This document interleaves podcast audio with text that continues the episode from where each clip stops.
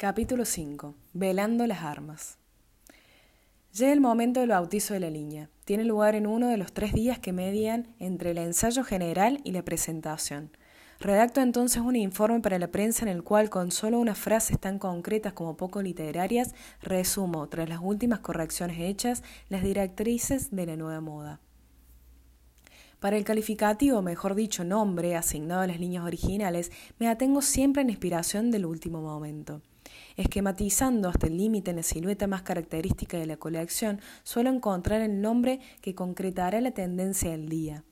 Sería ingenuo pensar que puede hacerse al contrario y que una corola o una judía verde bastarían para inspirar una colección, pero es necesario sacrificarse a la ficción moderna por el eslogan.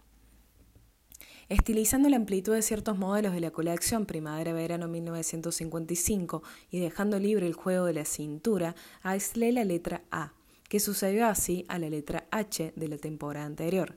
La línea Y indicaba el alargamiento de la falda y el adelgazamiento del talle y la posición alta del pecho entre los dos brazos de la Y. De la. Pero cada colección posee una gran variedad de temas y ninguna letra del alfabeto. A, H, Y, es capaz ella sola de encarnarlos a todos. Necesito cualquiera que sea el nombre dado a la colección, indicar en cuatro cuartillas la tendencia de la nueva moda. Trato de hacerlo lo más sobriamente posible, pero ¿cómo evitar las trampas que le tiende a uno el léxico de la costura? Siempre acabo por caer. Tras enumerar las principales características de la nueva moda, concreto la de los accesorios, sombreros bordados, bordados, pieles, cinturones, alhajas, botones, remates, paraguas, zapatos, medias, peinados, etc. Este verdadero desfile de detalles permite determinar la silueta y a él me consagro durante los últimos tres días. Por su parte, los talleres están en rojo vivo. Después de cuatro meses de tribulaciones, los vestidos, so pena de perder rápidamente forma y elegancia, deben ser cosidos con precisión y solidez. A la preparación sigue la costura. Es este también el momento en que se precisa qué modelos, qué modelos hay que suprimir. De cuando en cuando se me viene a interrumpir mi trabajo de redactor de modas para alguna última prueba. Unas veces la maniquí, otras la oficiala, vienen a pedirme amnistía para determinado modelo. En más de una ocasión accedí y luego tuve que felicitarme, puesto que algunos modelos, para los que me porté como un padre desnaturalizado, lograron después una victoriosa carrera. Tan peligrosa es la severidad con uno mismo como la, excesiva indulgencia aunque en general al llegar a este punto no suelo ver más los vestidos, los he contemplado ya demasiado y me han absorbido mucho tiempo para que aún pueda juzgarlo de nuevo. La colección por entero me parece inacabada y a pesar de que los 170 modelos están registrados, tengo la impresión de no haber hecho nada, o al menos nada definitivo. Quizás para probarme a mí mismo lo contrario me reservo, como una recompensa, la redacción de las pancartas que serán colocadas delante de cada maniquí el día de la presentación. En ellas se anota el número de vestidos seguido de una indicación detallada de los accesorios y de todas las referencias indispensables para la camarera. En estas pancartas escribo asimismo el orden del desfile y en suma todos los detalles de la exhibición.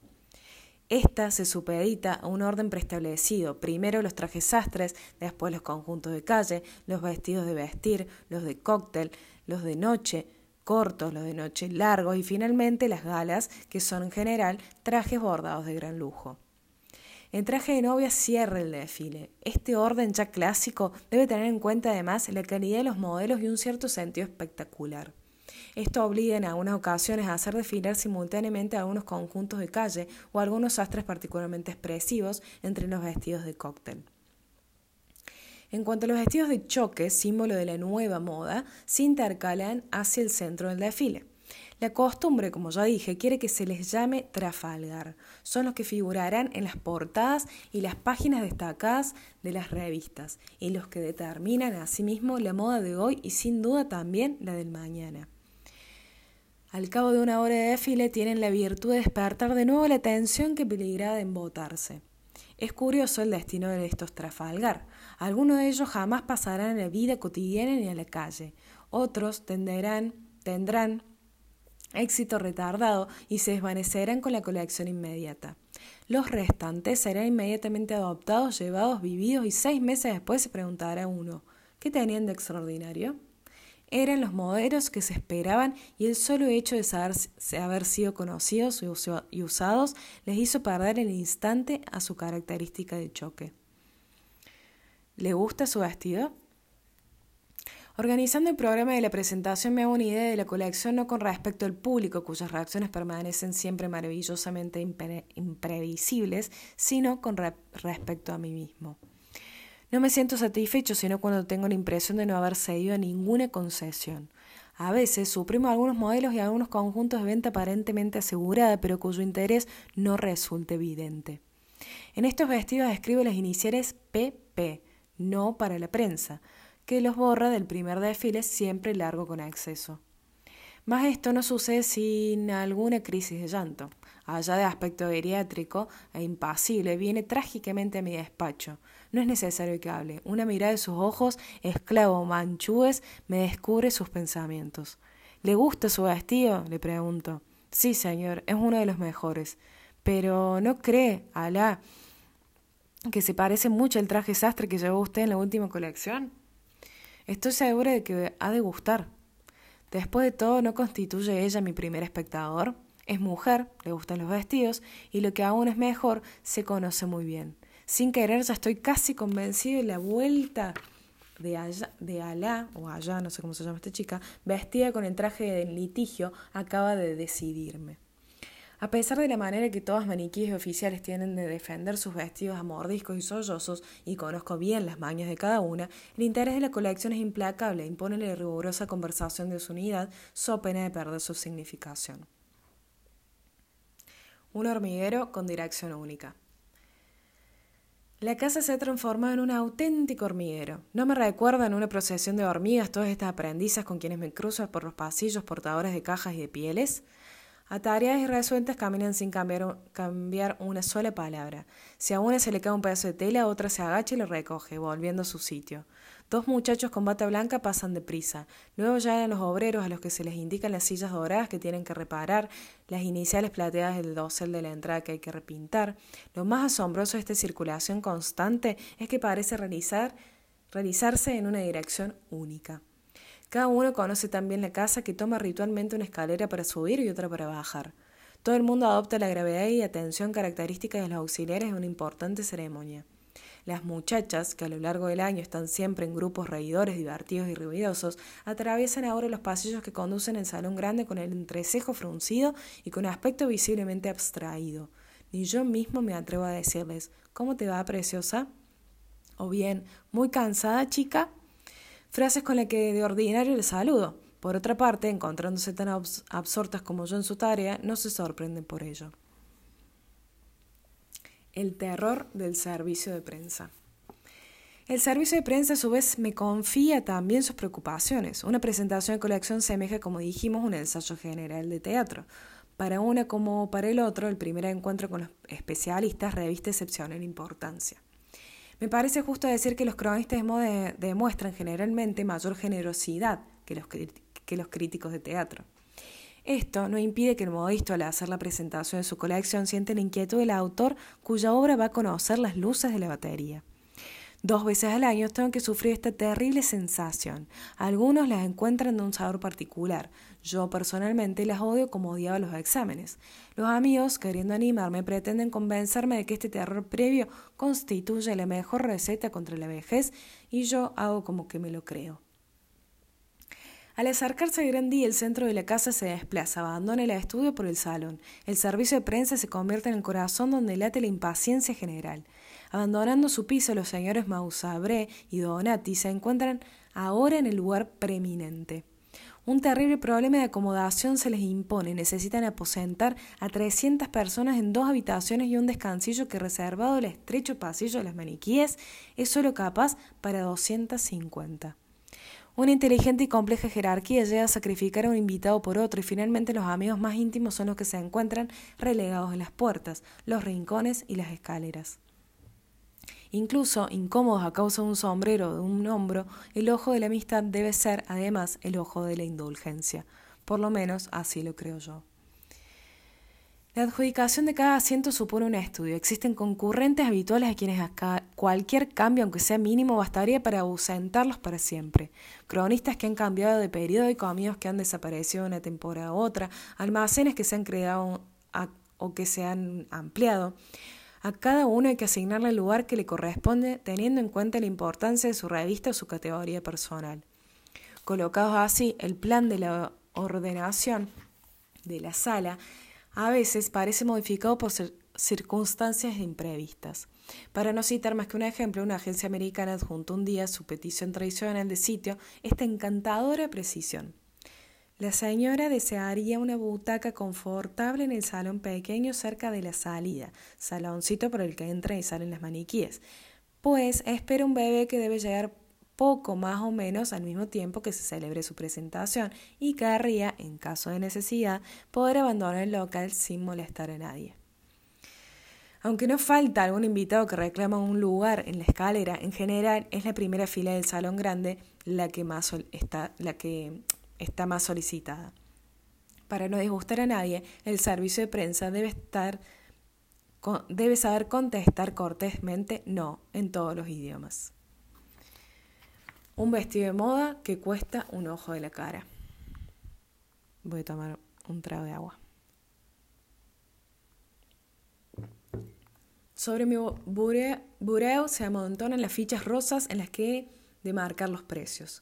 Quizás alguien se asombre de que los fije yo mismo, ya que habitualmente no me ocupo ni de la administración ni de la venta. Pero es esta una cuestión muy importante. Cada vestido es objeto de una ficha en la que se anota minuciosamente el tiempo de trabajo, el costo de la mano de obra y el material, añadiendo el porcentaje de los gastos generales, las cargas sociales y la parte de beneficios, se obtiene así de una manera exacta el precio a que deben venderse los vestidos. Mas estas valoraciones exactamente calculadas no suponen necesariamente precios justos. Un vestido determinado, aparentemente insignificante, puede haber exigido muchas más horas de labor que otro más complicado. Un vestido debe, a ser posible, ser vendido a un precio que corresponde a su aspecto, razón por la cual necesito disminuir el precio comercial del primero y aumentar el del segundo. Con frecuencia los vestiditos de lana y los vestidos de sport exigen los mayores sacrificios. No se puede pedir mucho dinero por ellos y su confección, sobre todo si son plisados, es una de las más costosas. Pero, ¿cómo hacer comprender a una cliente que un vestidito de nada exige una mano de obra semejante a un vestidito de noche drapeado y de gran efecto? Velando las armas. Tras el cálculo de costo y los planes publicitarios, el bautismo de la colección y las últimas pruebas llega a la reunión final generalmente prolongada hasta muy tarde en la noche que llamamos velar las armas. Con los nervios en tensión y excitada la sensibilidad, transcurren las últimas horas que preceden a la ceremonia. Surgen en este punto dos tendencias contradictorias en el ánimo. La primera empuja el pánico, se persuade uno de que nada está a tiempo, de que todo va mal y de que se camina hacia la catástrofe y otra llama al optimismo y la razón, o por lo menos invoca al fatalitismo fatalismo demasiado tarde ya para modificar el curso de los acontecimientos. En la noche anterior a la presentación suplico a algunos amigos que me animen con su presencia. Vienen a mi estudio y se sientan sobre los taburetes y las sillas, las lámparas iluminan transparentes alrededor de los espejos. Los últimos vestidos bordados llegan en piezas sueltas y a medida que los traen han de ser montados rápidamente. Las maniquíes agotadas de, de fatiga se los visten deprisa y comienzan a desfilar despacio bajo los reflectores como insectos atraídos por el halo luminoso que quema nuestros ojos fatigados. Veo a René que desfallece, su sonrisa se crispa más y más, pero es necesario corregir un último detalle antes de terminar la prueba. Al igual que yo, resistiría. Cuando desaparece después de la colocación del último alfiler, la sustituye Claire. Se ha puesto de nuevo el traje nupcial de la colección. Le ha sido confiado este papel durante varios años y no pierde la esperanza de vérselo representar aún cuando sea abuela. Es la eterna personificación de la recién desposada. Vienen después los modelos de última hora, son los escogidos después del ensayo general, ya sea por acentuar la línea predominante o por completar un número que faltaba. Estos son los vestidos milagrosos. Han sido ideados en una noche y de la mañana siguiente, aunque parezca mentira, están dispuestos. Todas las manos en taller han debido reunirse para ganar esta competición. Llega por fin el turno de los vestidos de última oportunidad. Entra Victor, Victoria como dispuesta a dar la batalla. La manera como representa el modelo demuestra que se ha jurado a sí misma conseguir para él el triunfo. Segura de su sonrisa un poco despreciativa y de su físico típicamente moderno, da una media vuelta que pretende cortar de raíz toda duda. Con las horas el cansancio avanza. Fatigados, casi descorazonados, hay que resistir hasta el último vestido.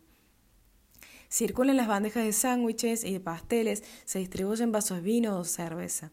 Constituye uno de los pocos momentos en los que el bienestar nace del agotamiento, de la duda largo tiempo soportada y de la alegría de sentirse entre compañeros de trabajo.